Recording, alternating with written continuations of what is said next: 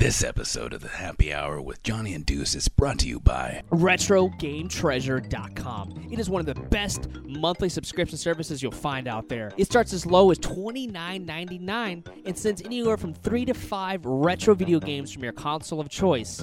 From the Nintendo, Super Nintendo, Nintendo 64, Sega Master System, Sega Genesis, Game Boy, Game Boy Color, Game Boy Advance, and the Game Gear, as well as breaking news now shipping Sega CD, Sega Dreamcast, and PlayStation 1. And here at the happy hour, we love retro games, but what we love even more than retro games is saving, money. So go ahead and put in the coupon code at checkout. Happy hour. Get $2 off your total purchase. Go see them and don't forget to tell them that the Happy, Hour with Johnny and Deuce sent you.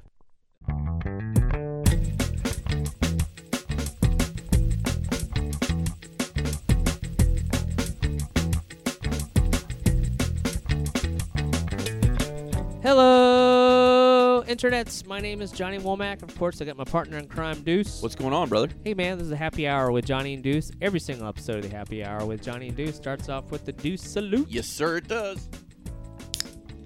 Ah, nice and crisp. That's what I'm talking about. There you go. And of course, we are the Happy Hour with Johnny and Deuce. We're a twice weekly podcast dropping on Tuesdays and Fridays for your listening pleasure. And of course, we have the amazing Edward Varnell, aka Eddie V, from the Optional Opinion podcast. And he's also part of Larry Giver and Adrian Nieto on the World 1 1 podcast. So, uh, welcome to Happy Hour with Johnny and Deuce. Hey, you guys, Yeah. this is exciting. Yes. Uh, you know, it's funny. You know, we know we, when you talk that we're, we're we're talking to someone that has a podcast because your mic sounds amazing. Like you're sitting here, like we had guests on before, you know, and they have to use their uh, camera from their uh, or the mic that's on the laptop, and Yeah. it's like, "Hey, everybody, what's going on? yeah. But yours is like we- you sound like you want you're, to supersize that?" yeah. It- but with your you know your microphone sounds awesome. It's, not- it's, it's like the highest quality I think we've done interview. Oh, definitely. It sounds Hands awesome. Down, yeah. So Thank you very much. I'm Yeah. actually uh, going to go to Amazon and order another mic. Um, I, I just need a more professional mic also. Well, talk Like to Johnny mic. about that. Johnny's our in-house guru when it comes to all the. yeah, if you have any opinions yeah, on that, I'll, uh, because uh, Johnny does all of our ordering when it comes to our mics and stuff. And I've got to say, it, it's funny. We we had a live gig just this past weekend, and everybody was like, "Wow, you guys look so professional." And even the people that they're musicians, and they were coming on stage to talk to us before they did their show. They're like, "Man, these are really good mics. Like these are better mics than we have." And I'm like, "Well, you know, look at Johnny. Johnny's the one who found them." So. So Exactly. we have so many games we're playing, but my latest obsession is Miitomo. Like I've been playing Miitomo like when it first the day it got launched on a Thursday. I remember Yes. waiting to download it. and I'm like, oh my gosh, I gotta play Miitomo. I gotta check it out. I gotta download it because it's available on iTunes, uh, and or the App Store, and it's available on Google Play Store. I'm like, okay, check it out. Took me a hot minute to download because it was you know.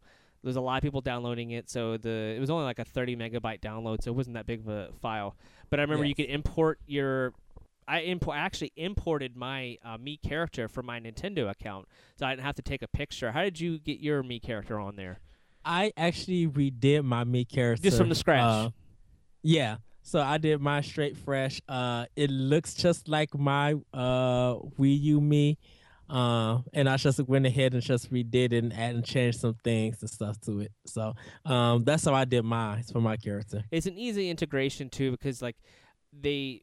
You, you and I both talked uh, a few weeks ago how you could pre-register, you know, get your Nintendo account active and make sure you know you get that because Nintendo. For those that didn't know, Nintendo's the Club Nintendo is gone, and now it's the My Nintendo, and they're I think that's what's called right, My Nintendo. Yeah, my Nintendo. Yeah, yes. so like you, any action you could do, you know, if you buy a game, for example, you get gold points or whatever. But like even in even in Miitomo, for playing Miitomo, you have like these little checklist objectives, and you can get Yes. that and go onto the My Nintendo account. And for having your objectives down, you can get uh, platinum points or coins or whatever, and that will add up, and you can actually get prizes and stuff later. Kind of like what the original Club Nintendo was. But I feel like they're they're especially since Nintendo now has entered the mobile world. I feel like it's they're going to be integrating that with all their mobile games. Yes. Um, and with the My Nintendo, um, if you buy games digitally, so um, they did apologize that you cannot do physical copies, but if you buy games digitally to your uh My Nintendo account, um, you will get points and coins uh for that, and to be able to spend on the uh service. Well, I for think like rewards. Yeah, I think one of the main reasons they didn't do it for the physical disc is because they might be hinting to us that NX might not might be digital only.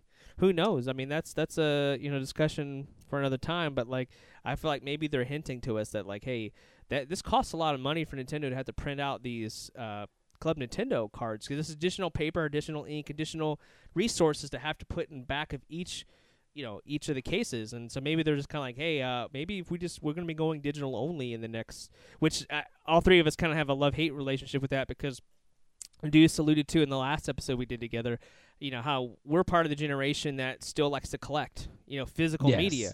You know, you see this world's changing into the whole digital world where you know, so, you know, Hulu and Spotify and like everything's like subscription based and like everyone's going on their monthly subscription and whatnot. And now it's like, you know, hey, we still like the digital, st- like the physical stuff. I like to have a collection. I like to show people my collection. You know, Right. and so, like with the NX, we don't know if they're going to go, you know, straight up digital, which would, you know, I don't know how that would, you know, translate.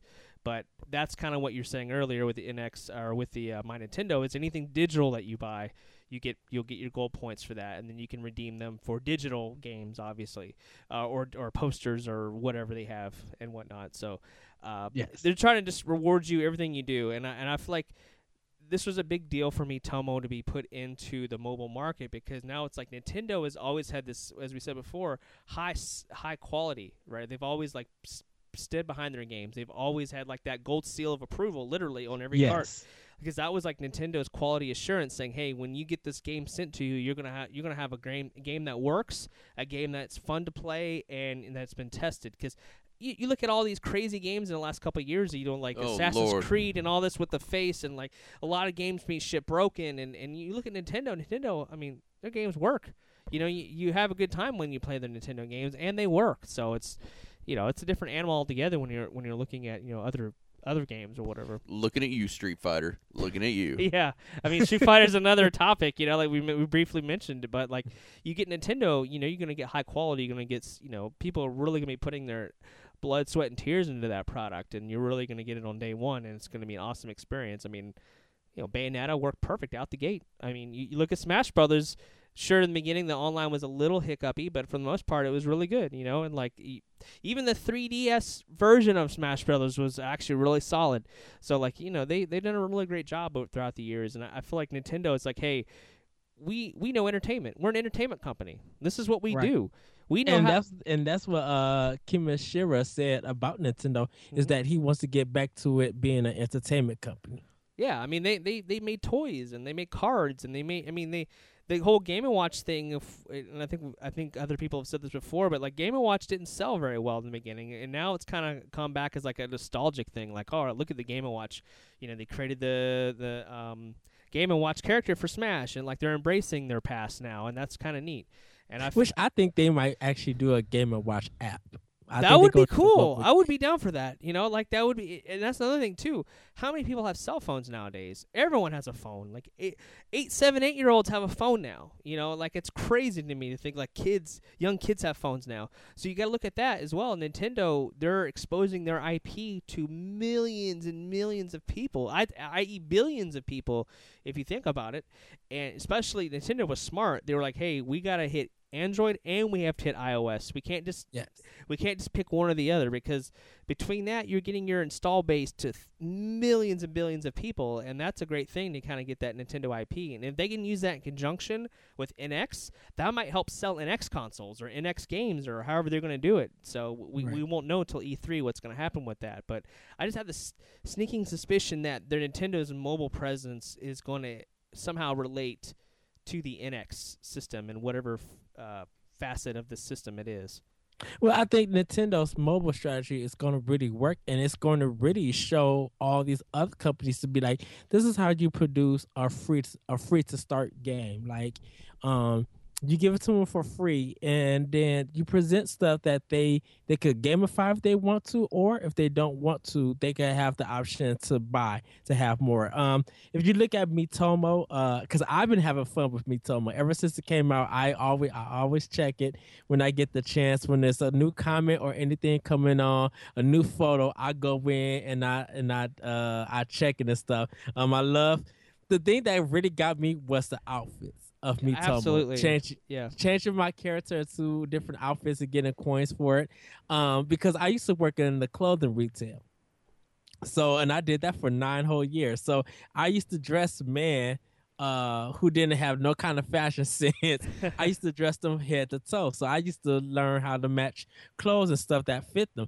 And when that option was available in Miitomo and I'm looking at clothes and I'm looking at this clothing, I was just like, oh, I want this shirt. I want this. Oh, I don't got enough money. I, I might have to spend the 99 cent. Like I might have to give Nintendo money because I want these clothes. Sure. And it is so easy and, and it's so fun as an app that anyone could get into it and have fun. Um, a lot of people have been taking pic like real life pictures and then putting it onto their Miitomo and then putting their meat on it, and people have been responding and really liking it.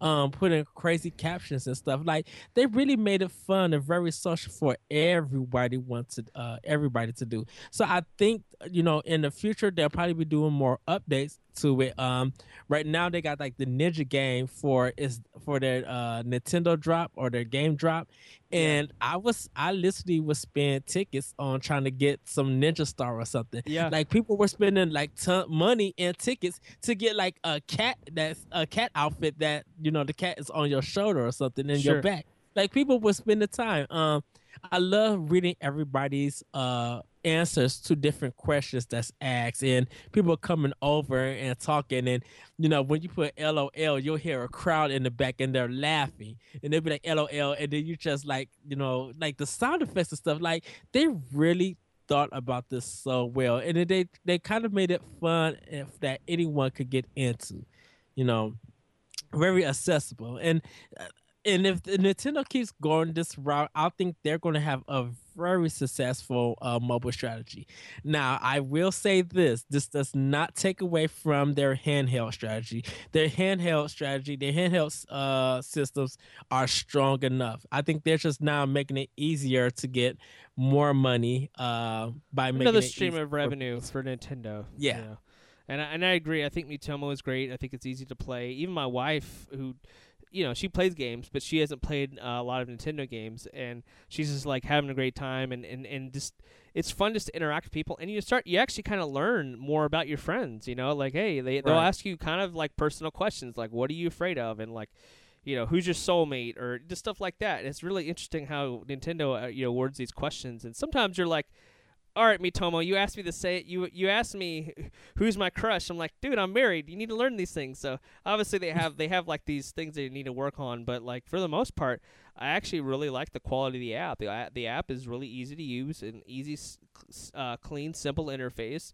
And it's also socially connected. So you got your Yes. Instagrams and you've got all that. You've got your Twitter and your Facebook, and so it's easy to share. And you know, once you take a photo, it gives you the option to share your your new uh, outfit with your friends and like it's it's super easy and then i also like the the me photo app of the day like the they'll randomly generate a f- photo of your Mii character in a situation Right. and it's usually hilarious most of the time exactly. and i Uh, and, oh, go ahead.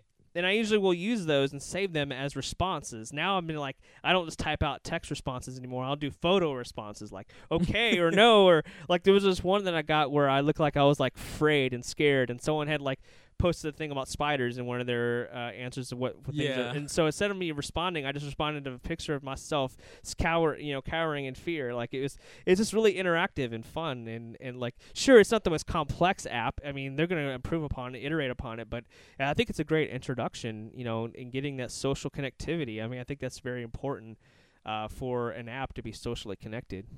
The one thing the one bad thing I do have to say about Miitomo that gets me is that they put an RPG system in it into it. Like when you change clothes. What's the people- point, like, though? I guess.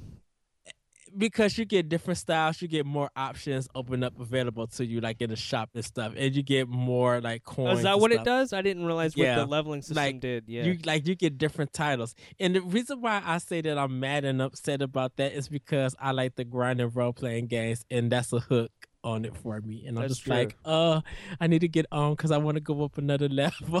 oh my goodness. Yeah, I know. I love it. It does. It, there is like a sense of uh, progression. Like you feel rewarded when when you go, oh, you've just uh, up le- level 12, 13 or whatever. you Like, and then Nintendo's going to give you something for it. So it's kind of a nice little uh, little reward system there. But I, I like the, the the Miitomo drop or whatever it's called. The game in there is Yeah. addictive because it, a lot of it's luck. It, for those at home, it, it's very similar to Plinko. You know, the Price is Right game where you drop Yeah. something and it falls down. And sometimes you can get really, really like analytical. Like, all right, so if I this character is going to swing back and forth. And then you have a like a, a ladder or or a, a platform that's moving, and you're like, I've got to time it just right, and you'll miss it the first time, and then sometimes you're you, you can actually strategize and get you know get the correct bounce. And that happened to me. I was able to get all my ninja outfits within like five tickets. I was like sweet! So but it's a fun little challenging thing. I hope they add more to it. I hope they you know improve upon it and add other types of games and just different things like that. And they're you know I, I think it's a great introductory app for nintendo. I think people it's done really well from what i've seen numbers wise like i mean it's it's one of the top downloads you know for the Right. for itunes and for google play and it's a free you because think about the introduction i mean if you're free then there's no there's no barrier to entry right? So like people anyone can go in and check it out and if they don't like it delete it. But like i feel like once people get in there they kind of see the charm and the love and the attention to detail like you said earlier that nintendo puts into the quality of their products and it's just fun to play and and you're learning new things about your friends and you get to be quirky and there's like that and the, the photo i mean i did a dragon ball z one just for fun and i got I pretty good love that response. I for was that laughing. I it's but like, it's man. hilarious. Like you know, I had one of my friends jump up in the air, and I was jumping up in the air, and I said, "Next time on Dragon Ball Z," and, and I had a Dragon Ball Z art background, and it was hilarious, and I shared it on uh, Instagram, and it, it got a few chuckles out of it. It's just it's silly, you know, and I, I, that's what I really like about Nintendo. They have they're charming, but they also got a quirkiness to them, you know, like they, and hopefully they'll they'll iterate and and hopefully their next quote unquote game app, you know, I hope it does really well. You know, I think at the end of the day, all three of us want Nintendo to be successful because they were the top dog forever. You know, And the last thing I have to say about it, once again, that Wii music is just so relaxing. It It's is. just so oh, the music in. Miitomo is just so good. it is very super soothing and you know, kind of gets you in that calm sense of mood or whatever. And it's it's a lot of fun. Do you have any questions about the Miitomo app, Deuce? I think it's funny that they ask you all these like personal questions. I almost think we should rapid fire some of these questions between the three of us, just to see like w- what the questions are. Because I didn't know that I asked you all well, they ask you like they'll ask you like what what is your perfect uh, what is your perfect idea for a date, and they'll ask you like what did you do last weekend? Some some generic ones, and then they'll ask you like who's your soulmate or who do you have a crush on or like just different stuff like that. And once it gets kind of personal, and you're like oh, and the other one they get super sophisticated, philosophical. What do you define as beauty? Uh, and attractiveness or beauty and something else. I forget what it was.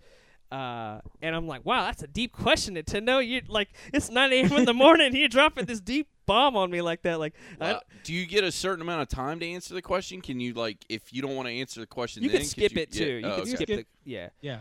Uh, but There- what, there's no time limit on the questions or anything. So like if you're like, hey, I want to wait on that for an hour, like you could come back to the question in an hour and answer it. All yeah. right. You Yeah. have a you have an unanswered section on your um on your profile you can just hit and then you'll go back to the question later. Sounds a little too deep for me, Nintendo. Like get the get the hell up out of my business. Uh, well, it's funny too because like you you you can ask you can get if you tap your own self, your own self, which is weird. Your physical your your digital representation of yourself will ask questions about you. But if you go to your friends, it'll tell you what your friends. There you go. There's me. See, I'm in. I'm in. Uh, or who's? I'm in Edward's uh, uh, uh, room there or whatever. We're talking. But you can get questions about like your your friends' answers too. So it's kind of neat to kind of be like a fly on the wall, learning about what your friends are doing and how they're experiencing things. And like for example, I put on there like what's popular right now. I said it's popular to hate on Batman vs Superman, and then I had like Yeah. 30 people respond to that, and I'm like, who are these people? Uh, th- it was really interesting. You kind of get like a little message board thing going, you know, with all these questions and likes and. And it feels different too. It doesn't feel like a Facebook. It doesn't feel like. It, I think Mhm. Nintendo did a good job of separating themselves with Miitomo. It feels like its own separate social thing, which I like. Uh, so So, this I have to ask you, what Okay. kind of kid were you in elementary school? Um, I was in elementary school. I was an athletic kid, but I, I in and I'm gonna get wax philosophical for a second. I was a lot like Captain America because I didn't like bullies. Like if somebody was getting picked on, even if I wasn't friends with them, I would stick up for them, which got me in a lot of trouble because it was like if somebody was getting in a fight, I'm like, I'm knocking the big dude out. because you know I'm just not letting the big dude pick on the little kid. Um, so yeah, as as you know, uh, you know, as an elementary school student, I had a, a I don't know why. I think it was probably too many Superman comics as a kid, probably. but I had way too high a moral moral fiber, and that stuck with me through adulthood, which is interesting. Yeah, let's rattle some of these off. These are kind of interesting. Okay. Uh, what would you like to get for your next birthday? Dim titties. Um, what are you saving up money for right now? I don't have anything I'm really saving money up for. Like I've got the money for my Xbox One because I really want that. Um, so yeah, there's nothing really I'm saving money up for. What's a hobby of yours that you don't like to tell people about? Ooh, um, I love this. Is like a yeah, I like this. This is kind of on the spot. Um, I, I can't really say. There's not like a hobby of mine that people don't know. Like I'm a big beer fan, so like I love craft beers and I love trying them and I like going to new places. But I don't think I don't think I have any hobby that's really like super weird that I wouldn't tell anybody about. What current event has grabbed your interest? the presidential election. That's been really interesting just to like see cuz it's funny like Facebook Facebook is the craziest thing ever cuz I tell everybody like Facebook's fake. I'm like you know this Facebook, right? Like none of these people really matter in the long scheme of things. Like I've got Right. 5,000 friends. I probably know like 20 of them. Um but like seeing what people say about the election, especially in an open space like that where you know other people can read it, I'm like, damn, bro, like you're really putting some shit out there. You know what I mean? Like you're really just airing it out. Um, one of my cousins was actually in Chicago because I'm I'm from Chicago. Right. Was at where Trump had was going to have Trump his rally, rally, yeah. and all that craziness. It was he was there. Oh and wow. then I have another friend who uh who's who's for Trump. He was in Wisconsin and was interviewed by CNN. Nice. oh wow. Yeah.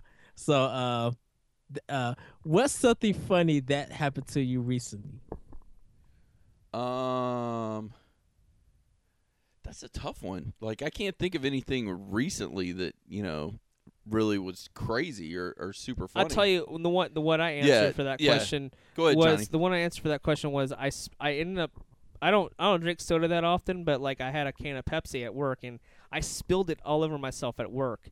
And so like I had to like all over my papers, like I had to like go through and do new prints of papers. I had to dry myself off. Like I had and the floor was sticky. Like it was awful. Like and and I had to explain to my coworkers, yeah, I just dumped a whole can of Pepsi all over myself. So when Oh. customers would come in or whatever, I'd have oh man, it was embarrassing.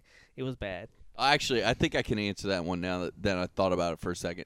So, in my office, it's mostly women. There's only two guys that work in my office. So, like, we're the only ones that had the bathroom. Well, I'm on this new diet, so I'm eating a lot of roughage. So, long story short, there's a lot more bowel movements, if you will.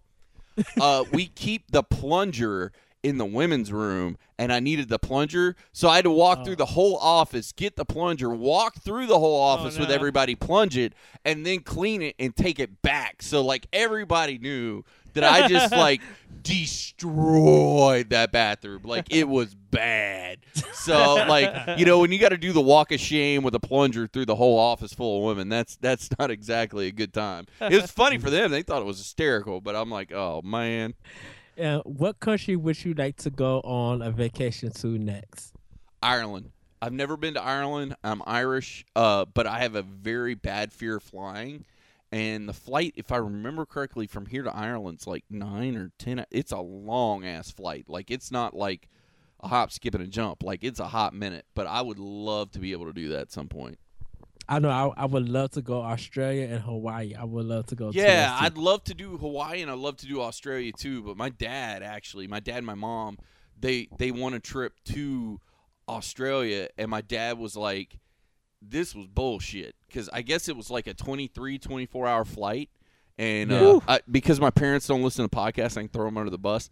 Uh, it's one of those double decker planes with the bar on the top, and like my mom said that by the end of the flight, my dad was like on first name basis with the bartender. Like he knew exactly like what drink he had. He's like, she's like, as soon as we got to flying level, your dad went to the bar, and it, I think he was there pretty much until they told us we need to get back in our seats because like he was up there the whole time because they had like TVs up there, and he was watching like. I don't know Fox News and like sports and stuff. So he was just chilling out, drinking with the bartender and stuff. But I've always wanted to do that trip, and I could probably do it in that scenario where there's a bar that I can go up to and hang out and forget that I'm in an airplane. But I, oh, I'm bad on airplanes. Oh wow. Okay, so two last ones. Okay, If you won the lottery, what would you buy first? you know this is gonna sound really terrible. I would probably save most of it. I'd put most of it in savings, and I, I probably wouldn't do anything really extravagant. The only thing I might do is like a trip, like go somewhere I've never been, just because I'm like, look, I've got the money, I can do that. Or the only other thing I could see me doing is getting really crazy with retro games because there's like three or four retro systems I don't have, and if it's like, oh, you just won a hundred million dollars or something stupid, like, all right, well, let me go ahead and go on eBay and buy these systems I've always wanted because money's not an option. So, because me and Johnny have been in this little collector's kick lately with We the have, systems. Absolutely. Yeah, I I like uh, um the uh, uh, um reveals. I think you guys got a new one up on YouTube on your page. Uh, oh, you mean from Retro Game Treasures? yeah. Yeah, yeah. They just started doing uh Uh, Sega Dreamcast, PlayStation One, and Yeah. uh, Yeah. Sega CD. Sega CD. Yes. Yeah, and, and we're that- and stay tuned because we're doing we have two unboxing videos that are coming out as well uh, for the uh, for the subscription. So it's, yeah, it's so you definitely fun. want to check that out. And if you go to Retro Game Tre- Treasures, excuse me, if you go to Retro Game Treasure, make sure you put in the code Happy Hour at checkout, and you actually get two dollars off your order. So you want to check that out. sure. Um, which give me the one last question, then I've got one for you, Edward. Okay. What do you do that makes you feel the happiest? Drinking. that was easy. Yeah, like I didn't even think about that. So Edward, I got a question for you, and this is going into the retro game treasure and talking about retro games. Uh, Yes. I, I, I'm kind of on this little cuspid, if you will. There's two systems that are like I'm going to get one next when it comes to retro systems. Uh-huh. One is the Sega Dreamcast. One is the Sega Saturn. If you had a choice, which one of those two would you get? The Sega Saturn or the Sega Dreamcast? Dreamcast. That is what everybody else said too. What about you, Johnny? I didn't get you to weigh in on that. I I personally want a Dreamcast over a Sega Saturn. Um, Yeah. I think the Sega Saturn had an, an interesting lineup of games, especially if you're a fighting game, fight, fighting fan game. Yeah, yeah. Yeah. Fighting, you know, if you like fighting games, they have some really amazing arcade ports. Uh, but there's just not. The, yeah, I guess you could say the same thing for Sega Dreamcast. There's both systems don't have a huge library, but, But they do, and I, I will say this just because I did my research the other day. There's 600 and something games on the Sega. Uh, it's like 680 something on the Sega Dreamcast, and Sega Saturn had 500 and something. yeah, like that's but that's including imports. That's so. including imports.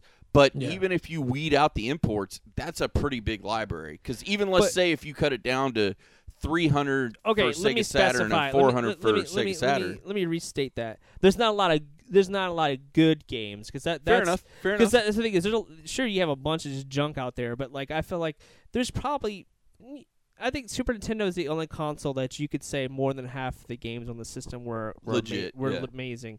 But like Right. most of the time, you you know you have good. I would say you could say a good thirty to forty games for a life size uh, uh, that are like go tos for a console. Like Yeah. you could say, "Are these are the top thirty games for this system?" And usually you feel pretty good about that list. But when it comes to Se- Sega uh, Sega Saturn, the one thing that it has a bonus for is a Sega Saturn is you can buy an action replay card that you can put in your Sega Saturn that will allow you to play imports automatically. Really? You don't have to do Yeah. any sort of soldering or nothing like that. So like That's if you want to play imports and think about it, you don't really need uh, to learn Japanese to play like shmups or or fighting games. Yeah, Those are- like if it's just- a beat 'em up yeah, or something. just go you and don't, play. yeah. So a lot of the uh, fighting games, uh, the SNK games, are really popular in the Sega Saturn. Sega Right. Saturn. So Now let me ask you this question: I put the action replay in my Sega Saturn. I'm playing an imported game. Is it still in Japanese or does it's no, it's still in Japanese. Okay, That's what I'm saying. Like Yeah. it won't. It won't. but Like I'm wondering it. because now we're so far in the future. If they haven't updated the card or whatever card to put in that maybe it translates them to English No, you'd No, have you'd have uh-uh. to uh-huh. have a fan translation that you would find on the internet to and then put it on the yeah, but I don't even know if they have that available because Yeah. that's something that you know, Sega. So no one's writing yeah. games for Sega Saturn anymore. Yeah. The co- and that's another thing that's a problem too. Is that a lot of the Sega Saturn code has been lost. Like they they have a hard time replicating some of that because they would have companies.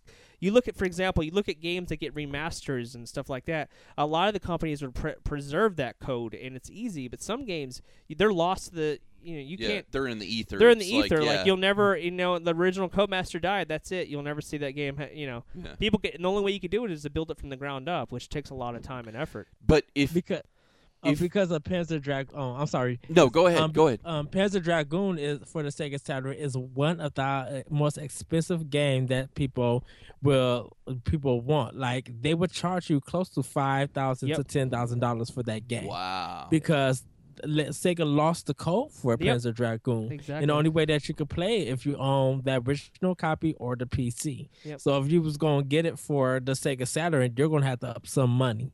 Like definitely if it's still and it's still in the case. Well, I guess here's my next question because I'm a computer illiterate. I'm super computer dummy. I'll be the first one to tell you that. If why can't they get the code off the disk? It's you can't get the code off the disk and then rebuild it from there. You've got to have the original like computer or whatever it was that built the game. Is is that the deal? Like explain that to me code wise. Because I would think personally, I'm like, well, if you got the CD, the code's on there. You just extrapolate so what that. happens but is when they make a game, for example, and I'll, I'll break it down to like Super Nintendo formats. okay, Like when you have a, a game you code for the Super Nintendo, you have to compress the whole file down so that cart will be able to read it. And like that, a zip file. Sort of, yeah. Like Okay, I think they call okay. it .spc or something like that for Super Nintendo. And so like that format is compressed down, but that is only meant for that cartridge to read. So you can't Yeah. you can't uh what do you call it? A retro engineer it or Yeah, whatever. You can't like basically uh, extrapolate it and then try and like back engineer. no, or- you wouldn't be able to do that. So like that original file is just a copy of a copy It's just in a, a way. read-only file. It's a read-only file, Yeah. exactly. So like you, it, it- that doesn't tell you the code. It just it is the format that that con- that that console needs to read it. But that's not the original. F- that's not the code itself. Yeah. Like they, Yeah, and yeah. Go ahead, oh, they yeah they would have to rebuild the whole game for that code Exactly. from scratch, basically at that yeah. point. Um, because like once the game goes go, um, they're supposed to have that original copy, and this is still supposed to be in their system where they could pull it out, still be able to work some magic if they want to port it. Like if they want to do like an HD ma- remaster, they'll be able to have to pull that original code, be able to uh, change some things to remaster it, and be good to go. But Sega lost all of that. Yeah, another thing too to think about it, we're living in a time now where we have the cloud. So like a lot of the people writing code and stuff, there's a way to back up all that stuff. Back in the day, you didn't have these systems. You know, if you had it on a hard drive or, or a floppy and you lose that floppy, you're done. That's it. Though I mean, unless you were smart enough to make a copy of it. But even then, a lot a lot of the games, especially with Sega Saturn.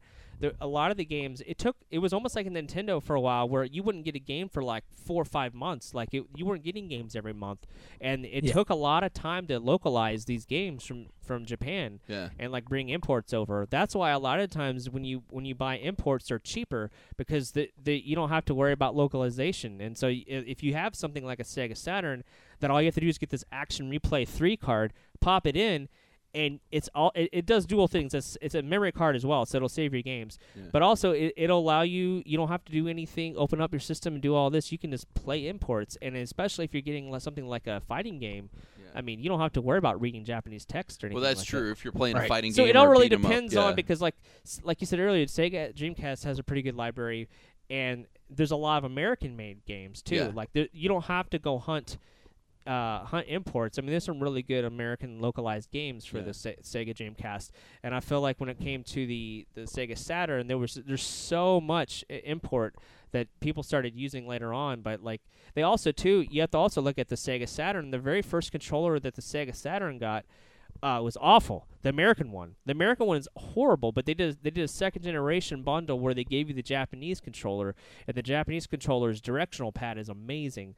Um, and so like I've always I, it's always one of those things where I've researched consoles even if I never Mm. owned them. I always had friend I always had that friend that owned every console. Right. So like he I'd go over and he'd be like, "Hey, I got Sega Saturn." I'm like, "Oh, well, what what happened to your Sega CD?" He goes, "I'm done with it." I'm like, "Can I have it?" He's like, "No, I'm I'm just keeping it." I'm like, "Oh." And then you know he'd play you know play all the games whatever come out and Virtual Fighter and all that stuff and. And I was blown away by how like arcade perfect these these ports were. I mean, they were amazing. They they held up really well. Well, everybody. Well, two things. One, everybody has said that Sega Saturn was probably one of the best systems when it came to arcade ports Oh, because they were like the arcade Um, ports were almost like one for one. Or Edward, Um, you jump in, brother. the- I, I would say the Dreamcast knocks the Sega Saturn way out the block. Like you literally could take the, you literally this is how good the Sega Dreamcast was. You literally could take the game out of an arcade and put it on the Dreamcast and it will work the same. Well, that makes Huh. sense because it's a newer. But I'm talking about for the time when it when the Sega Saturn came out. Oh, oh when uh, Sega system, yeah, Yeah, um, but when it first came out, like, cause people were doing it similarly to the Sega CD, which it was fine. But when the Sega Saturn came out, people were like, "Oh my gosh, King of Fighters three is just uh, like perfect." Like, because people would play on the arcade sticks, and then and when you had the uh, Japanese controller, especially when you had the Japanese controller, like I, I just remember being blown away by how awesome like that felt. Because at the time. You know, no one was ha- no one had an arcade perfect port of these games, and like Virtual Right. Fighter Two was really good. Uh, and, and plus people the PlayStation One versions were were worse than they were the Sega inferior. Saturn. They Yeah. were inferior to the Sega Saturn, so you're like, oh man, this is great. But uh, I actually never owned a Dreamcast either, so I, I that's why I'm kind of like, oh, I want to get one of those because like Oh, Street Fighter, th- Street Fighter Three, Third Strike, Third Strike is amazing. Calibur, yeah, uh. House of the Dead. Um, uh, uh, there was a shoot. There was like a beat 'em up of the dead kind of one. Uh, I think Shooting of the Dead or something like that. Um, Die Hard. yeah. There's a uh, lot of really good games. Well, Die for- Hard was for Sega Saturn because I no, looked it was at for that uh, today. Dreamcast. Well, I looked it up today, and they had the Die Hard arcade game was for Sega Saturn because I Oh, actually I- looked that up today. Um, They unless must they did, made one uh, for Sega Saturn as or Sega Dreamcast, as well, but it came out because it was an exclusive to uh, Sega Saturn, and then they made a second one and they dropped the Die Hard license, and it was like Super Cop Two or something. So I Yeah. think I think to answer your, your earlier question, I think you'd probably get more enjoyment out of the Dreamcast just because there's a you don't have to like there's a lot of readily available games even on eBay. Like you can find some games you know for the Se- the Sega uh, Dreamcast. Sega Saturn's gonna be hard because there's not there's not a lot of Sega Saturn. Co- consoles out there first of all Yeah. and and if you get your hands on one you don't know what version you're getting if you're getting the first gen second gen uh, if you have the American controller or the rebundled Japanese controller, you don't. I mean, there, there's just a lot of variables involved, and also you can get a system, but where how when are you going to get the games for it? So that's another thing too. So like you have these The Red retro, Store. yeah, you have Yeah, these there's- stores, you have these awesome services, and and um, you know, retro game treasures got these Yeah, awesome. it does it for uh, they do it for the uh, Sega Dreamcast, so at least Yeah. I know if I've Yeah. got retro. So you Game got something Treasure, awesome like that. that that Yeah. you can you go you know an awesome service like that that you can get. But like I just don't. I- I think you just get more enjoyment out of the Dreamcast. That's my personal opinion. Yeah. But like, I, th- and that's when I'm I'm kind of biased because that's what I want to. I have a spot on the bottom shelf in our studio for for a Dreamcast. Uh, but Sega Saturn, I do have nostalgia, and it's kind of sometimes hard to like separate nostalgia from from something that's actually good. yeah. Um, But sometimes that's the difference. It's like if it's something you want and you're nostalgic for it, it good it, good is a very relative term. sure, yeah. so if you're nostalgic for it and if you really want it, then that's something else. I did want to ask you one more question before we stray too far from the topic. Okay, Sega Saturn. If I have an import game, drop it in it, will it play it, or will it only play it if I have that action replay? you have to have the action replay. Action replay. Okay. Now let's Thirty use- bucks for an action replay card. Oh, It's on not eBay that, or something? Yeah, it's not expensive. Okay. Yeah, it's like Now, bucks. I guess here's the next question: Sega Dreamcast. If I drop an import game in it, won't play you it? have to have the Gen One version of Sega Dreamcast. Only Really? only Gen One would play imports. So really? So, so- you've got to make Mhm. sure that it's a Gen One. And how do you know it's a Gen One? I don't know off the top of my head. You'd have to research it. I don't know if it's serial code or the way it's designed, but I know Gen One you could play burned imports. Uh, well, could was you play like a regular import, not a burned one? both? Yeah, you could do both. No, um, on the on the regular Dreamcast, you can play a burned one. I think oh, even you? I think it Oh, would- okay. yeah. because they uh EGM did a cover of how some games how you could burn them or uh Game Pro or EGM or somebody show how you could get Dreamcast games being burned and then playing them on the Dreamcast without having anything with it. Like it'll read it like it's a regular Dreamcast, Dreamcast game. But I but that's still the version one is what you're saying, Edward. You, it only work on the version one Dreamcast, not I, anything I later. I think it will work on any version. Oh wow, I didn't. I may, mm, we'll have to do. well, some we'll have to do that. some research because the the two models I saw at the place I was looking at, they had one that was a white model, and then it had a black model, which was the Sega Sports model. But I've got a feeling that that black Sega Sports model definitely is not a version one. That was probably later down the line. Probably. So That I'm- one was just a limited edition for that.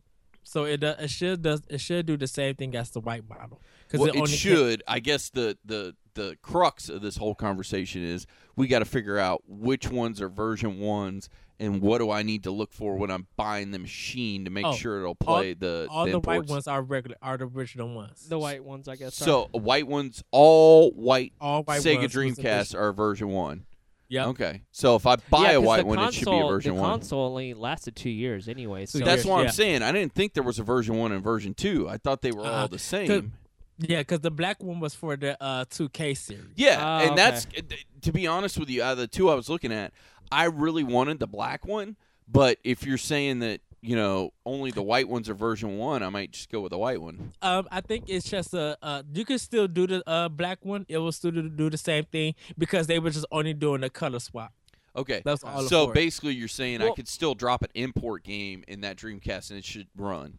Yep. Okay, Well- so the only one I've got to worry about is the Sega uh, Saturn. You have to have I've the got to have action the action replay. replay. But if I can get the little chip for thirty bucks and plug it in on eBay, that's not well, bad. my main my main concern for you, Deuce, is I think you have more options for the Dreamcast, more available, readily, readily available titles because yeah. there was more Sega Dreamcast sold than Sega Saturns, True. so which means there's more games made, more. There's there's more. You have a lot more options. You've got a think. lot more library. Yeah. Now, even Yeah. if the ones I like in the Sega Saturn library might be, I might want more and I want to, might want to play more. So it's kind of one of those Yeah, catch it twenty twos really is, because yeah. like It's there's a- definitely some games I really want to play that are only on the Sega Saturn. But like you said, it's not going to be the easiest thing in the world to find those. Yeah. But on the flip side of that coin, you know, Sega Dreamcast, there is more games. Of course, we got our good friends at Retro Game Treasure that are now actually, you know, giving out in their boxes the Sega uh, Dreamcast games. That's an option too. So I mean, Yeah. it's it, it's a catch twenty two either way, I guess. Yeah, and they're both. diff- avoid nights. If you're gonna do Sega Saturn, avoid nights. That controller is terrible. yeah, it's not really good. Oh, Yeah, the- what, what is Nights a video game? Yeah, it's a game. Yeah, for Nights the, into Dreams. for the Sega Yeah. Saturn. Oh, okay. Sega Because Saturn. everybody That's- said that's a great game, Knights Nights into Dreams. that game is but they remastered it for for another game. Didn't they like do for a me. for the Wii? Yeah. Uh, and that I don't know how good that version was, but like I've always heard mixed opinions on it. But like I feel like the Sega, the problem with Sega is they their systems don't last long enough for because the Sega Saturn sold five million units in Japan, which Yeah. you know Japan's a smaller country, so that was decent. But in America, I don't even know if it eclipsed a million units. I, I don't know. I don't I don't recall ever reading about it eclipsing. So it didn't do very well in in Well, see, America. that's a funny thing, and and we'll break it down real quick because I actually did some research today because I was looking at 32x because I've had this debate with a couple people like, hey, if I put a Sega Genesis game in my 32x, does it make it look better? And everybody's like, no, no, no, no. And then I did some research today, and they're like, yes, yes, yes, it will look better. Not a lot, but it'll look a little bit better. It won't have the rainbow banding. So I went down this, as we call it, a Wikipedia rabbit hole. Um, and they literally said when 32X was coming out to market, they knew the Sega Saturn was coming out like in a year and a half. So they were rushing it to market. So some of the people like Doom, prime example, they had to rush your game to market and they had to cut some of the levels out because they were like, look, they wanted us to be a launch title, and the only way we could get our team to do that was put the game in the window because it doesn't cover the whole screen. It's in a little window, Right. and we had to cut some of the levels out just to make room for it. So it was one of those things where I think the 32X library is only 200 games, maybe. I mean, it's not a huge library. Um, and then they said, you know, the Sega Saturn was next, and then I jumped into that, and I was reading it, and they were like, yeah, Sega Saturn was kind of the next step, but it didn't last really long.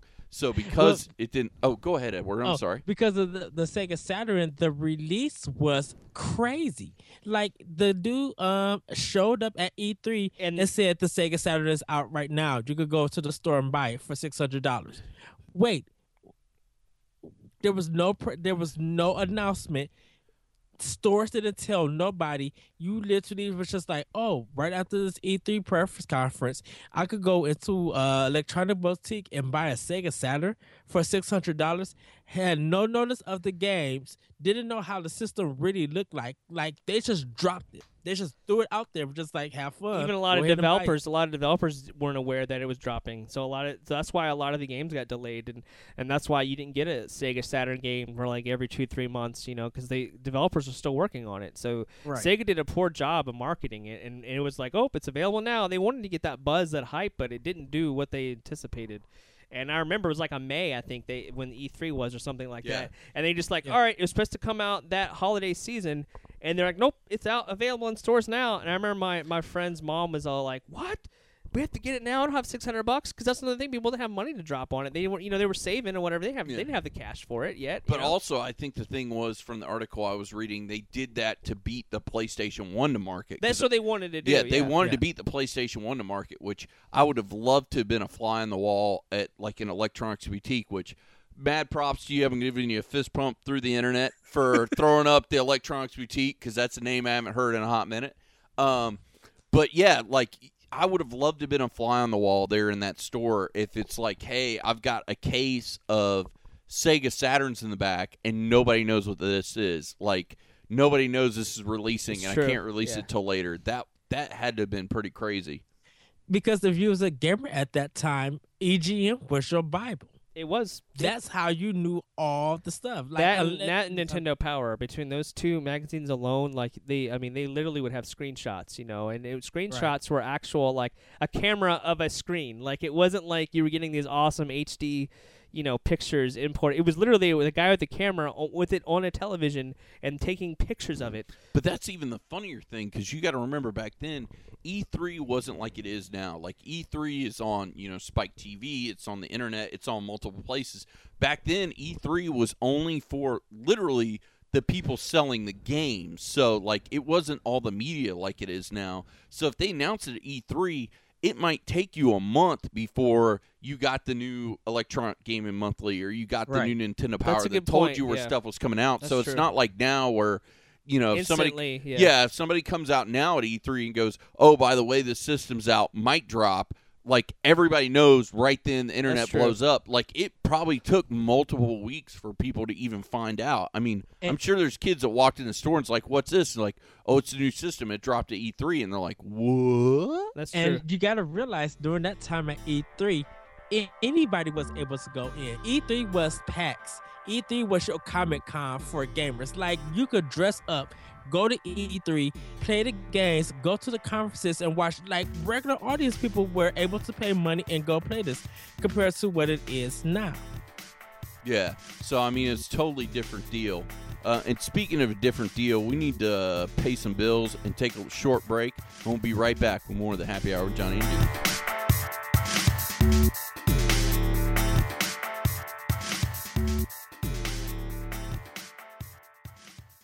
This episode of the Happy Hour with Johnny and Deuce is brought to you by. Agia Productions is an Orlando-based film and photo company. They work with a lot of local cosplayers. Shooting their pictures against a green screen will allow the team to make the cosplayer into a real life hero. Agia has done some charity work as well, working alongside Rock Pink for breast cancer awareness. Find them at a convention, and you'll be able to rent out one of the talented photographers to take some awesome high def pictures of you and your family. Not a cosplayer, that's okay too. Agia can take you and your family and put them anywhere you want to be. Also, Agia Productions does weddings, graduation, quinceañeras, bar mitzvahs, you name it, and you need a photo crew, Agia can do it. Also, don't miss out their newest film short, The Corridor. Find The Corridor on Facebook at facebook.com forward slash The Corridor Film. Also, go to Agia's website at www.agiatt.com to learn more about them and give them a like on Facebook. And don't forget, Forget to tell them that the Happy Hour with Johnny and Deuce sent you. This episode of the Happy Hour with Johnny and Deuce is brought to you by Josh Bauer, aka JB Designs. If you haven't seen his work, he does amazing stuff. He does comic book art, video game character, movie art. It's awesome. It's even hanging right now in our Happy Hour with Johnny and Deuce studios. You're definitely going to want to check it out. Head to www.joshbauerartist.com and that's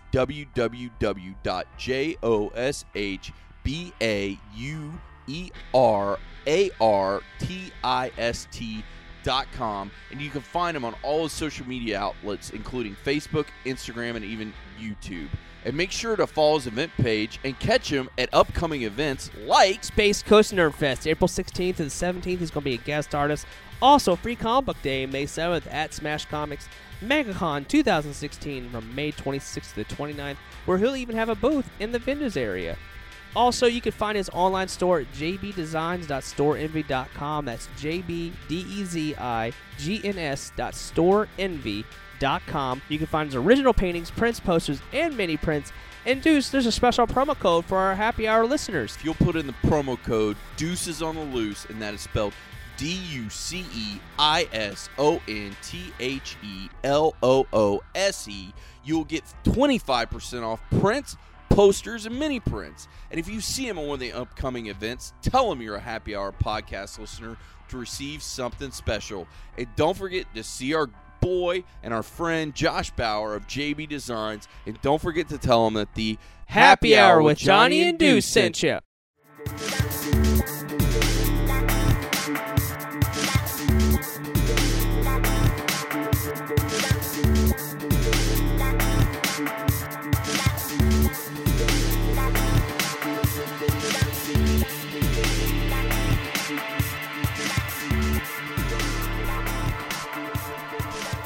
Back with the happy hour with Johnny Deuce. Well, that was definitely an interesting conversation about the Sega Dreamcast and Sega Saturn. Sorry to maybe uh, hijack the show a little bit, but uh, Johnny, what you got on tap, brother? Yeah, so my, my main thing now is like there was rumors. Speaking of Sega, there, there was a little bit of rumors that Sega was wanting to enter the uh, the game space again, and I, I just I, I have I have a love hate relationship with the Sonic games, and I, I feel like when people go back and they argue about like Sega being the, you know, they originally they were the top dog, right? They, at first they were like, hey, this is we're, we're gonna come out and.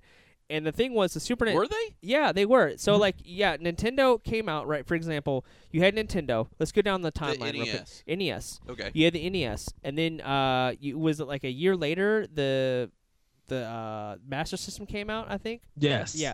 So you had the Master System, and then it, and then after that, it was like, I don't know, I don't know, two, th- two, three years after that, you had the the uh, Super Nintendo come out. Yeah. Now the Super Nintendo was. Actually, you had the Genesis come out because Oh yeah, that's um, right. Genesis came out before yeah. that because Um, 89, 89, 89 and, and 90 was when the Sega Genesis came out because my brother got it for Christmas and he had Michael Jackson Moonwalker. Yeah, so the Genesis was actually there to compete against the the NES, and they didn't realize that Super NES was actually going to be like their biggest competitor, and that's when the whole mascot wars came about, where it was like, all right, well, blast processing and Sonic's so much faster, and this and that, and like, and Sega was doing really well. I mean, they they were awesome, and then it was Super Nintendo came out, and it was that's when the quote unquote console wars really took off. So for me, it's like I I argue that Sega doesn't isn't as I hate to say this, but I, I argue that Sega isn't as good as we remember. I, I I know that's might be a taboo thing, but like you go back to look at their franchises, other than Sonic, like you don't really have like notable franchises that you can go back to. Well, let me. You tell- have Oh, go ahead, Edward. oh, I'm sorry. You have Go um Golden Axe, uh, Streets of Rage.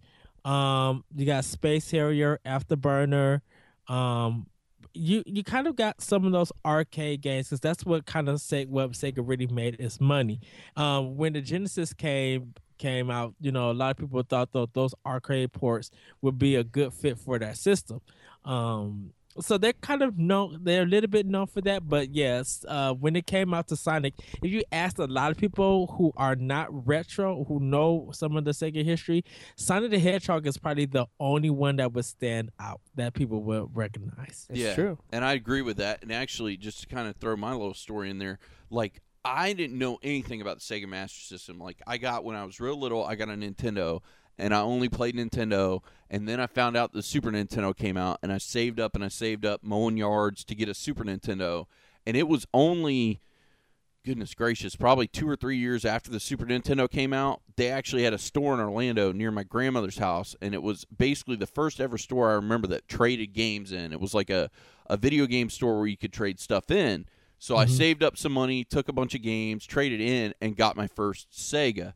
And by that time, I mean you're on at least Sonic Two by then, because I remember the games I got with it were X Men, because X Men just came out, and that was half the reason I got it was for X Men. So Because this I was, loved this was probably X-Men. like 93, 94. Yeah. So I got Yeah. X Men, I got Sonic Pinball, and I got Sonic One and Two.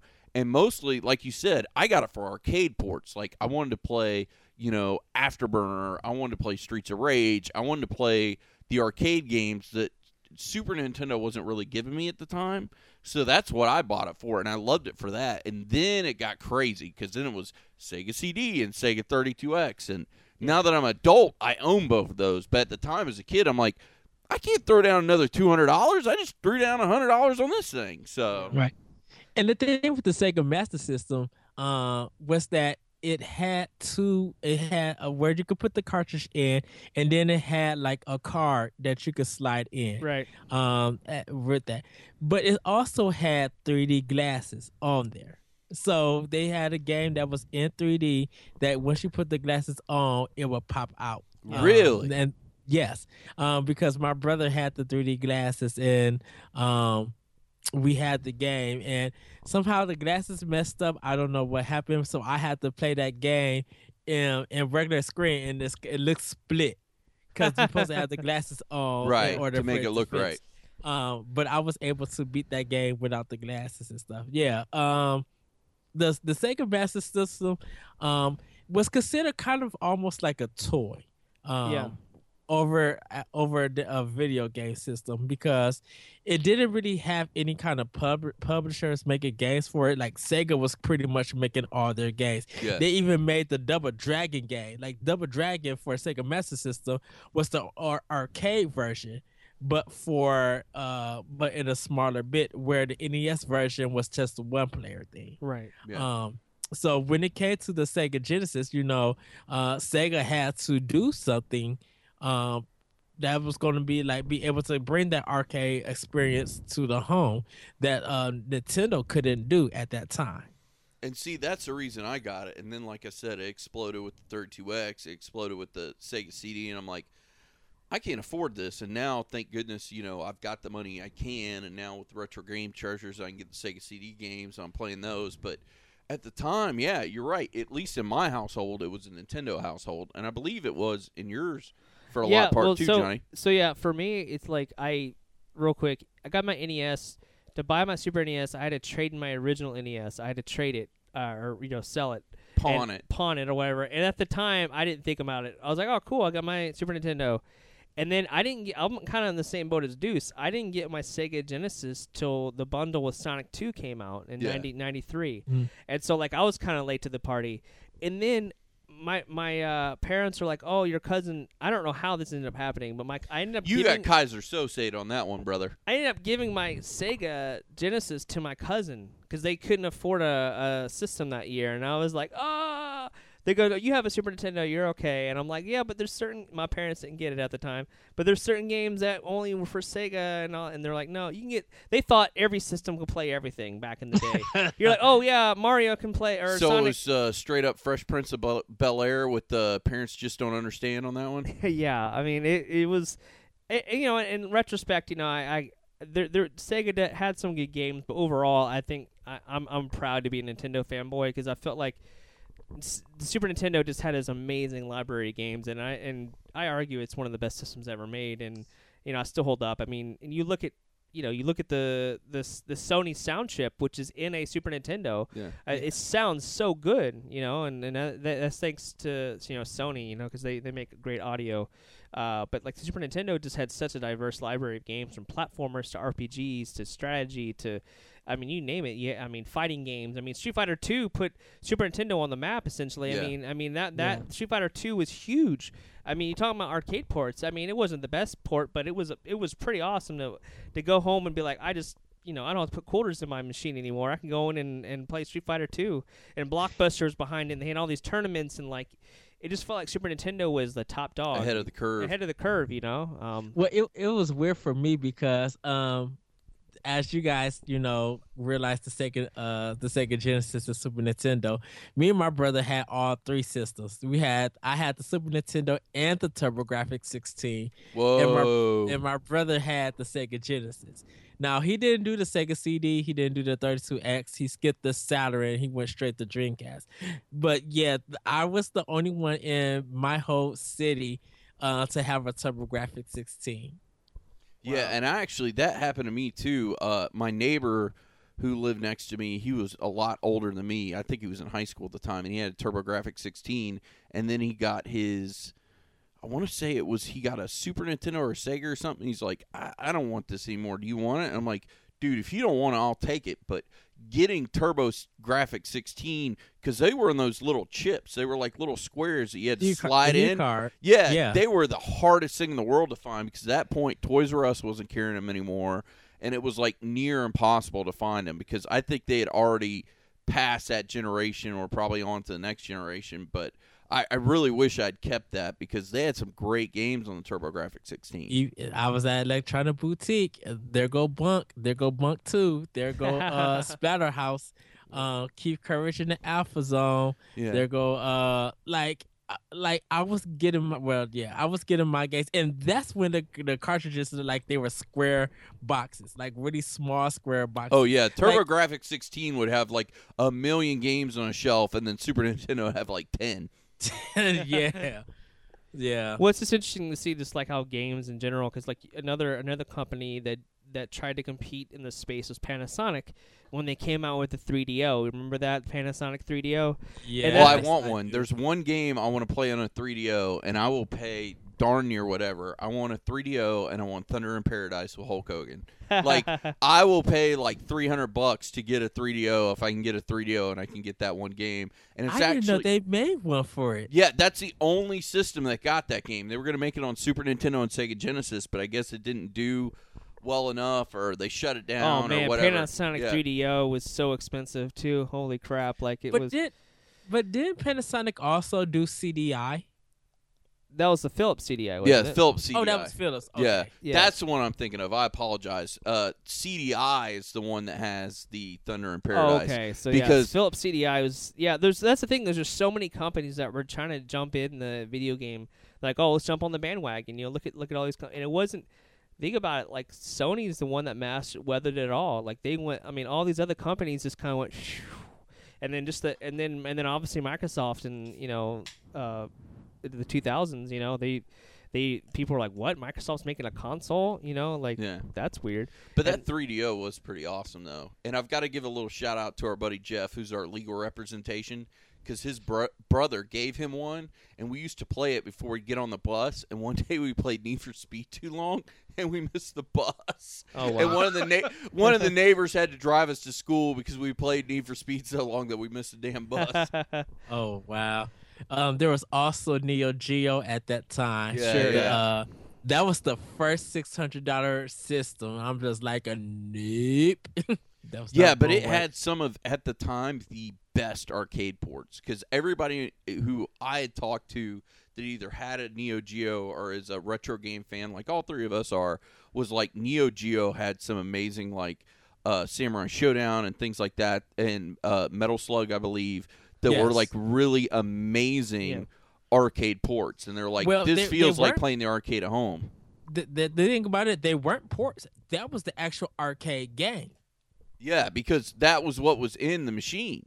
Yeah, and you if you had the uh if you had the cartridge, you used to be able to take it to the arcade, put your cartridge in, and play your saved data Are you shitting on the me? arcade board.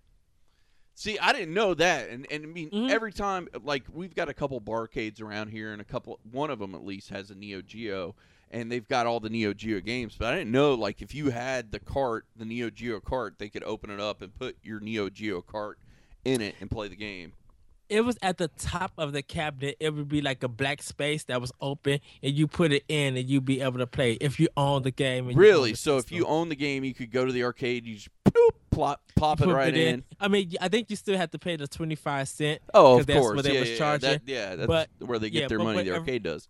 Yeah, whatever your data was on that cartridge was gonna be in the game. That's pretty dope. I never even heard of that. Yeah, they that was that was when Neo Geo first came out, and then they stopped doing it. They they stopped making that those kind of cabinets. Well, I mean, we I mean we could talk for hours and hours on like retro games. We'll have to have you back on again because like it, there's just so many different types of systems and histories, and all three of us have, you know, had our different experiences and whatnot, and like it's it's fun to kind of talk talk history, you know, video games, and and I feel like especially with the CD based games, like they. You know, we're still doing them now. You know, and like it's kind of mm-hmm. evolved, and you know, you got the digital world now that we talked about earlier about how things are going digital only, and who knows what's happening with the NX, and and so it's like it's all about adapting to the technological changes and advancements. You know? Yeah. So Well, I want to ask Edward one more Sure, question yeah. before we let him go. What was your thing about uh, SmackDown versus Raw? Because we talked about it in the in the pre-show, and you didn't get to talk about it. So I want you to Okay. drop that bomb. So, um, you guys did a, uh was talking about uh video games, and before you actually got to that, you guys started talking about uh wrestling games, and you mentioned SmackDown versus Raw. Now, my friend, uh, during that time when the game came out, we was big wrestling friends, and he still is a big wrestling friends. Um. I kind of felt out of it because I got busy with work and I just don't have time to watch it. Um, we would custom make our characters and we would stay up four hours every Friday. We would have like pizza, we would have like uh like beer, whatever we wanted to drink. Like we would stay up to like Saturday morning playing wrestling games over and over. We would do like raw. Um we would do like uh two on one. Like we were having so much fun. And when you guys started talking about it, I got so happy because I was just like, everything that y'all did in the game, me and my friends did, and it brought so many memories. And I was just like, I I love the SmackDown versus Raw games. I love when THQ was making those wrestling games on uh, PlayStation 2. Um, the NWO game on N64 we played. Like we was having so much fun with wrestling games during that time period. And you guys just you have brought memories back. And I just like, wow, these guys they know me, they know my heart with these wrestling games because I had so much fun with them. Well, let me ask you two quick questions. Then one, what is your favorite wrestling game, and one, it- what is your favorite like SmackDown game? Um oh my favorite wrestling game. Um it has to be Royal Rumble for the Super Nintendo. oh wow, Wow, that is a throwback. yeah, because it um even though it's a little bit slow somehow i was able to win a lot of games in royal rumble. Uh smackdown 2006 i think. Uh i think that was the one. It was 2005 or 2006 it was still when it was just a blue cover. Mhm. Um we me and my friends had that. That was like kind of also the best one to me. Uh and my friends they custom made me in a preacher outfit. And uh they would have they would have me walking in like uh you know trying to be like a preacher and stuff. And i will always lose because they they gave me like horrible moves even though i was supposed to be like a preacher. I was supposed to be a man of god and it was just getting my tail kicked. And i was just like you guys are so wrong. And that was when you was be you was able to custom make your moves and stuff. Like you could switch them up. And my we would spend hours just trying to get the right person that we wanted. Yeah. Uh, I always like the "Here Comes the Pain" um, SmackDown versus is it Smack or is that just It was just SmackDown. Here comes the SmackDown. I pain. love that That's game. my favorite That's my SmackDown favorite. too. Yeah, that was an awesome that was the game. first one that had the elimination chamber. Exactly. Like, yeah. and as soon as they did that, because that's my favorite match type ever, is the elimination chamber. yeah. And I was like, oh my god, you can do the elimination chamber, and Brock was in it, and every Yeah. like Brock was that- on the cover, wasn't it? Brock was Yeah. on the cover. Yeah, it was, was him, and it was Torrie Wilson, Yeah. and it was Triple H, Triple Eddie H, yeah. Guerrero, That was and a big couple deal. other. Yeah, that was a really good game. oh too. yeah that that one is a classic Yeah, and then of course, Deuce and I, it's unanimous. No Mercy is our favorite uh, uh, wrestling game. yeah. Yeah. Which would you say there's a second? Because for me, it'd be the WCW versus NWO because that was the first game where we got Goldberg in it. Yeah, there we go. Edward knows what I'm talking about. Because Yeah. that was the whole reason I got a 64 because I had a PlayStation One. And I was like, I've got to get a 64 for this, and then I ended up playing it for Star Wars and a bunch of other games too. Yeah. But like the reason I went to the, I think I think it was a flea market at the time where I ended up getting it. But I was like, I got to get this for the WCW games because I was such a WCW fan. I wanted to play as Goldberg and play as Hulk Hogan and just it had a really stellar roster and it was really good because THQ in the 64 days were killing it with the wrestling games. Yeah. And they hold up. It wasn't that the one that you could bust them on the uh on the ring thing and bl- they would actually have blood on their face. Yeah, I think that was like the first one where it was like there was blood and you could do a lot of stuff with it because it was funny. I think that was the last one THQ did for WCW, and then they jumped over to WWF, and that's when you got WrestleMania 2000, and then you got No Mercy, which, if I remember correctly, uh, No Mercy, I'm sure was the last wrestling game for 64, but it was one of like the last games for 64 because at the time I was in college, PlayStation 2 was out, and I had a PlayStation 2, but I was like, I want to go buy this game. And I remember I was like, I can't believe I'm doing this. I'm spending $50 for a 64 game because it's in the box, it's got the instructions, it's still in the shrink wrap, like it's brand new.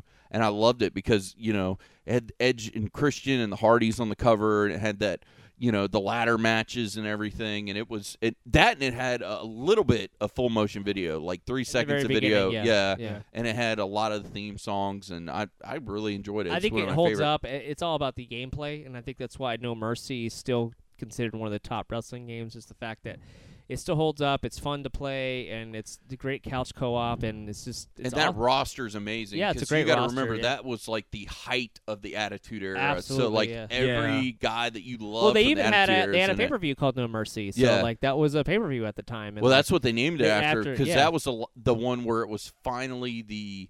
I think it was best out of five, and that was the last match between Edge and Christian Yep. and the Hardys Yep. to win the uh, Terri the Invitational. Terri Invitational, Invitational. where they got like a hundred thousand dollars or I million that, dollars, and yep. Terri was their manager. It was also the match that Chyna uh, won the Intercontinental Championship, right? Yep, Uh, the yep. Same match. So obviously, Deuce and I know our history on uh, WWE. We Yeah. could talk about this for hours, but uh, but it's just great because like you know.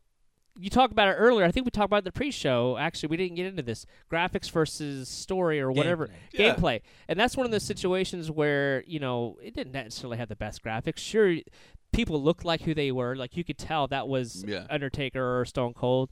But like it was all about the gameplay, and it was so much fun that like it's still. I mean, there's still people out there now. and They have tournaments for No Mercy. Like years Yeah. later, there's still Yeah. tournaments out there for it. You can go online and go and, and go to gaming shops and, and gaming places and, and uh, retro game stores, and they're still doing tournaments for that thing. Like it's insane. Like it's it, it still holds up and it's awesome. And uh, I, you know, you. I don't know. Just because you have like the best graphics doesn't necessarily mean Well, you. let's throw that question out there, and it'll be our last question of the night because I know we're, we're kind of wanting to wrap up because it's getting to the nine o'clock hour. But um, w- w- what is it for you, Edward? Is it graphics or is it gameplay that brings you to a game? It's gameplay. It's always going to be gameplay. Um, graphics, depending on how it's done, will still always stand the test of time, or will always be de- debatable. Where gameplay is like if it's fun and it locks you in, and it, it makes you feel good that you're playing it. You know, you're always going to be one over on gameplay. I think that's why a, a lot of Nintendo games, uh, like that I, I purchase a lot of Nintendo games because the gameplay is just so addicting and it's so fun. It's like it's really on point. Um, even when we you guys talking about NWO and and uh like the No Mercy games, we didn't care about the graphics. Like we cared about the gameplay because I'm like it was that gameplay that kept us up for four Yeah. hours. Yeah. You know, matches that we like here we are doing five matches. How the heck did, did 10 p.m. become like 2 a.m. in the morning? You know, it's that great gameplay. And I think that stays true with games today. It's like I don't care about the graphics so much as I care about what is the gameplay. Like if the gameplay, I enjoy it. The story keeps me moving along. Like same thing. It'll be like you're playing a game and you're like, oh, I'm only going to play till ten, and then you look at the clock and it's like two in the morning. You're like, oh my god, I got work tomorrow. Like those are the games that kind of suck you in. And also, you know, now that we're kind of getting the retro game uh, fever, if you will, me and Johnny for sure. Those are the games that bring you in, the ones that have the gameplay. Because you know, you go back to a retro game, the graphics aren't going to compete with a PlayStation 4. It's just not going to happen. But what has the replayability and what has the like the controls and the story and the stuff that keeps you wanting to keep playing it that's what's going to bring you back and that's what lasts the test of time in my opi- opinion you know if the game is good it's got good gameplay got a good story it's going to last the test of time if it's shiny and new and the graphics are good it's great for the moment but it's not you know five years six years from now 20 years from now is anybody going to pick it up and play it again i don't know And also, you also have to look too. It's like you know, the PlayStation Two finally shut its servers down, right? So it's like there Yeah. no more online PlayStation Two games. So like also, it's just like pre- I, I kind of wanted to talk about preservation of games too, because like you, you look at you know Mario Maker is a great example of you know pr- trying to preserve you know that that series and, and and creating it its own way, and then of course you have like the remastered versions of games and whatnot. And I know there's some people that like them, some people don't like them, but people vote with their wallet, and te- mo- for the most part, when you see an HD remaster, it sells really well. I Yeah. mean, there's not really like you look at uh, Majora's Mask. Uh, 3DS sold over a million copies. That's insane for a 16 year old game. Like that's nuts, you know. Right. And and like even something as simple as The Last of Us remaster sold really well, you know. And that that game was only like a year and a half out, so like people seem to really buy the HD collections. I don't know if it's just that they they they like you know they missed it or they have another opportunity to play it or they didn't get to beat it the first time or or whatnot but like i'm i'm scared about pr- you know preserving games because right now we could plug your 64 your super nintendo your playstation playstation 2 and for the most part you don't need firm you don't need no updates. It just plays. As long as you have yes. the system you know what i mean? But now it's like you go back and, and you get into the digital world like if you don't if you don't have a way to connect to this online and and download this like what if you lose you know lose internet connectivity? What if there's a nas- uh, like a, a crazy internet outage for months and like you can't download or do any updates do nothing? Like where's your where's your library right like if you don't have a disk space version of it where is it it's gone it's lost in the ether And aren't you glad, like us, that we're like, well, at least for me, I'm a hardcore. Like, I don't do digital. I only do it on the disc because at least the disc will still run or the cartridge will still run. And me and you actually had a conversation about this the other day.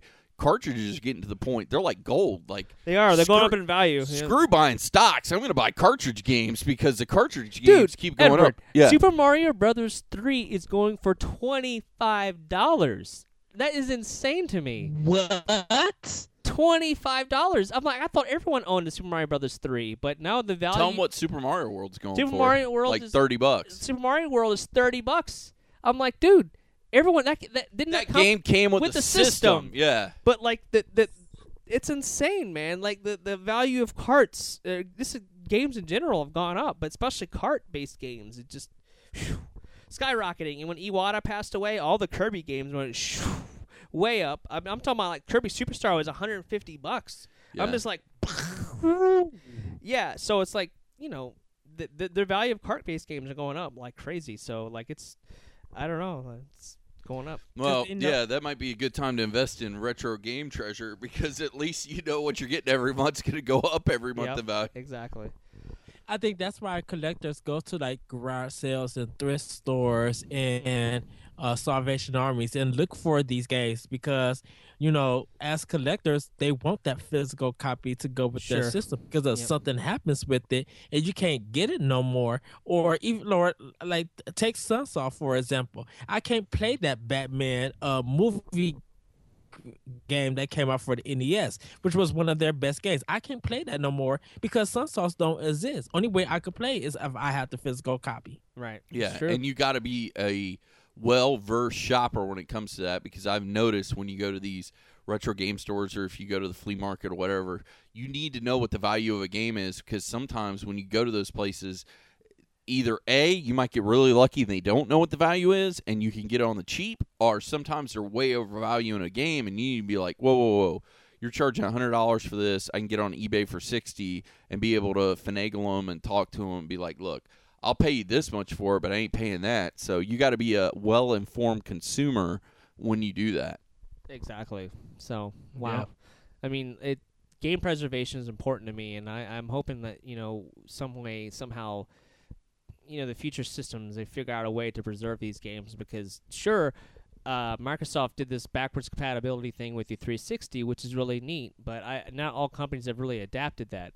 You look at the look what happened with Pla PlayStation buying Gaikai, and then that PlayStation Now thing it was a train wreck. Like no one's buying that anymore. You know the rental service and stuff Yeah. like that. So it's like, you know, I I just wish that we would have better ways of preserving games because I, I feel like you know y- you look at your Super Nintendo and your Nintendo Yeah. 64 or PlayStation those still work you know they still play you don't have to have firmware updates you don't have to have You, you, just know pop them in. you and pop they them play. in and they play perfectly and and systems don't do that anymore and it kind of brings me to a counterpoint. Like people get mad all the time about like, hey, they're doing a HD remake Yeah, of this or HD talked to- remake yeah. of that, but I'm like, hey, that means somewhere they've got that code locked down on a server somewhere. That's true. So that That's means that you know Yeah. We've got that game at least for another 20, 30 years because there's somewhere on a server where they've got it backed up. Where That's true. Some of these other games where they're not doing HD remakes of, it's or like companies that are out of business like yeah, said, exactly. Sunsoft. Sunsoft, and it's it's hilarious because I pop in these games now. Prime example, I bought uh last week actually. I just bought Captain America and the Avengers for my Super Nintendo. When it popped up, it was Wow. Blizzard. Yeah. Oh, amazing game. I love it. Love it. Um, but I bought it and I started playing it, and I'm like. Wow, Blizzard made this? Like, it's kind of one of those things like you didn't know that was a Blizzard game because you think Blizzard, World of Warcraft, and, you know, and same thing with a couple others. Like you know, Sunsoft made them. I think they made the uh, d- the Death of Superman game, and I think Blizzard helped with that one too. And I could be wrong on that, but Yeah. like there's a lot of these good old school beat 'em ups. That's like I hope Blizzard somewhere on their servers with all this WoW has got like a server with all their old school like Blackthorne for 32x and you know there's a lot of games these companies have that I, I bet they don't even remember that they made and I'm hoping somewhere there's a server backed up with them and I'm also hoping with like the Wii U because they got that virtual console that they're saving these games because like you said i think donkey kong country is one of them that you can get on the virtual console and things Mhm. like that at least that means that somewhere nintendo's got it on a server the original code so we don't lose these games because these games are going to be lost to time and they're classics Yep. and that's the thing that um and this is kind of like my last point that's the thing that with konami it's just like people don't understand the history that konami built on the nintendo and the sega and the sega Oh, systems oh Like, preach brother you- preach if you think that konami is known for metal gear solid you have not realized Ninja Turtles in the arcade. They were big on of on cartoon franchises. Yeah. They were they were the leader of. of- You go back and you play Teenage Mutant Ninja Turtles arcade at the at at on the NES or on at the arcade. Then you play the Super Nintendo versions of Turtles in Time, and Yeah. then you tell me like like oh the Konami made this you know you got Contra Sunset Riders um Castlevania I mean you got like Bucky of it uh um bucky o'hare Bucky Rabbit Bucky O'Hare. like Bucky you O'Hare. got you got a yeah you got a whole bunch of stuff in this 8-bit and 16-bit area um it's just not Silent Hill and Metal Gear Solid or Zone of the Enders. It's not those just three titles that Konami is known for. But because of the modern age that Konami put themselves in, that's what they're really known for. I'm like, if you go back and play Batman, uh, Batman Returns for the Super Nintendo as Oh, a yeah. beat 'em up game. Great game, great, Great. graphics, great music. Like Konami was known for those good things, and now, like, if you see them now, it's just like, what the world happened? And but because they don't preserve them well, a lot of people don't know about them. A lot of new gamers do not know about them. And it's funny because you mentioned turtles because turtles is something that's both near and dear to me and Johnny's heart. And like I've been eyeballing this copy of uh, it's it, Ninja Turtles for Sega, and it's the Hyperstone. Uh, some- Hyperstone Heist. yeah, and it's like sixty bucks, and I'm like, man, I want that. And if nothing else, just so I have it in my collection, and I know that I've still got it because you know the problem is because Konami did that one. They did uh, the Ninja Turtles game for the uh, orig- well, two. They did the original Ninja Turtles game, and then they did uh, Ninja Turtles the arcade game for the original Nintendo.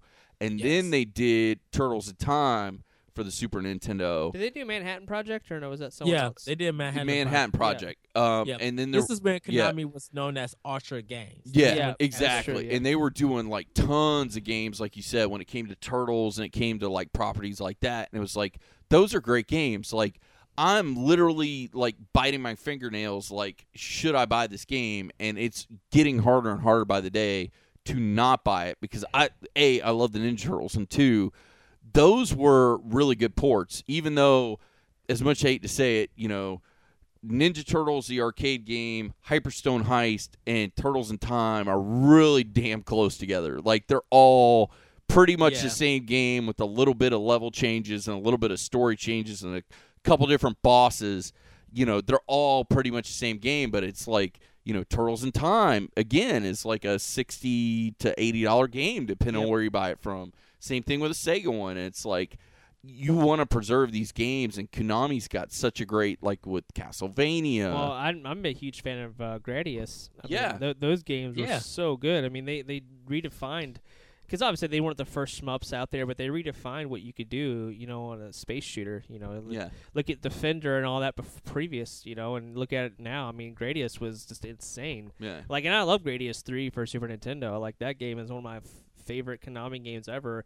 Castlevania 4 for Super Nintendo, d- amazing. Contra 3, Alien Wars. Like, Yeah. I mean, the Konami was putting out just like, they were batting a thousand. Like, especially, no matter what, s- the thing is, Konami equaled greatness. Like, no matter what system they were on, they had some amazing games for it. And now it's like, Konami might be gone forever. I mean, they're, they they weren't they didn't start off as a video game company. They were they had the pachinko machines and all that stuff. So like they have a separate business, but like you know what happens? You know, Konami. You know, is someone else going to buy them out one day? Is Nintendo going to buy? Like you mentioned Right. earlier, you know, like Capcom, same thing. Capcom had this glory, the glory days, and now you look at all these companies Oh, that are yeah. that are falling to the wayside. Like who, you know, you need. What do you do with them? They just like I, I, I cried. Low joke. I cried when T when um uh Lucas Arts faded away. I, I remember I made like a I made like a a a, uh, a uh, rest in peace logo with the thing on it, and I remember posting it on on Facebook. I think When- you put it on the happy hour I page did too, when yeah. Lucas Arts folded. I was like, what? I was blown away. I couldn't believe it. I, I, I, my mouth was agape. I was just like, wait, Lucas Arts been sold to Disney? Wait, what? Like that came out of nowhere. Yeah. So, I mean, we're we're talking folks at home, and like if you have games, you know, take care of them, preserve Yeah. them. You never know if that'll be the only time you'll ever get to play that game, or bat, you know, like you said, Batman Returns or whatever. Uh, I mean, you know, these companies they don't stick around forever. Look at Acclaim. I mean, Midway. A lot of these Yeah. companies, you know, had issues. You know, and you know, THQ is another one. I mean, th- these companies aren't guaranteed to stay forever, but you know, Right.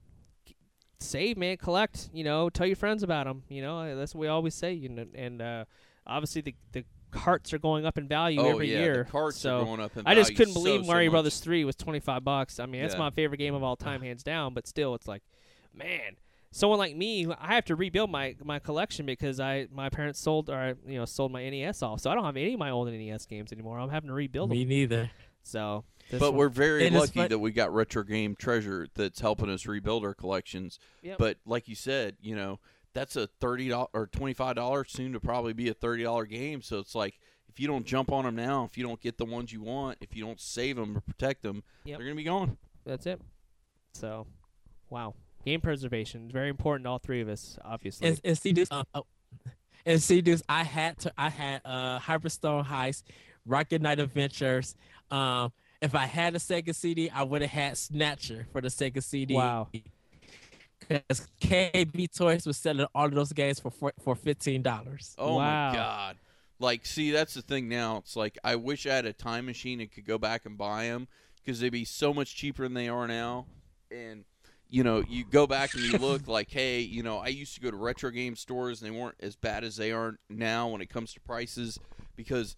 Like you said, I love Ninja Turtles, but Ninja Turtles is one of those things that kind of it's always kept the name brand.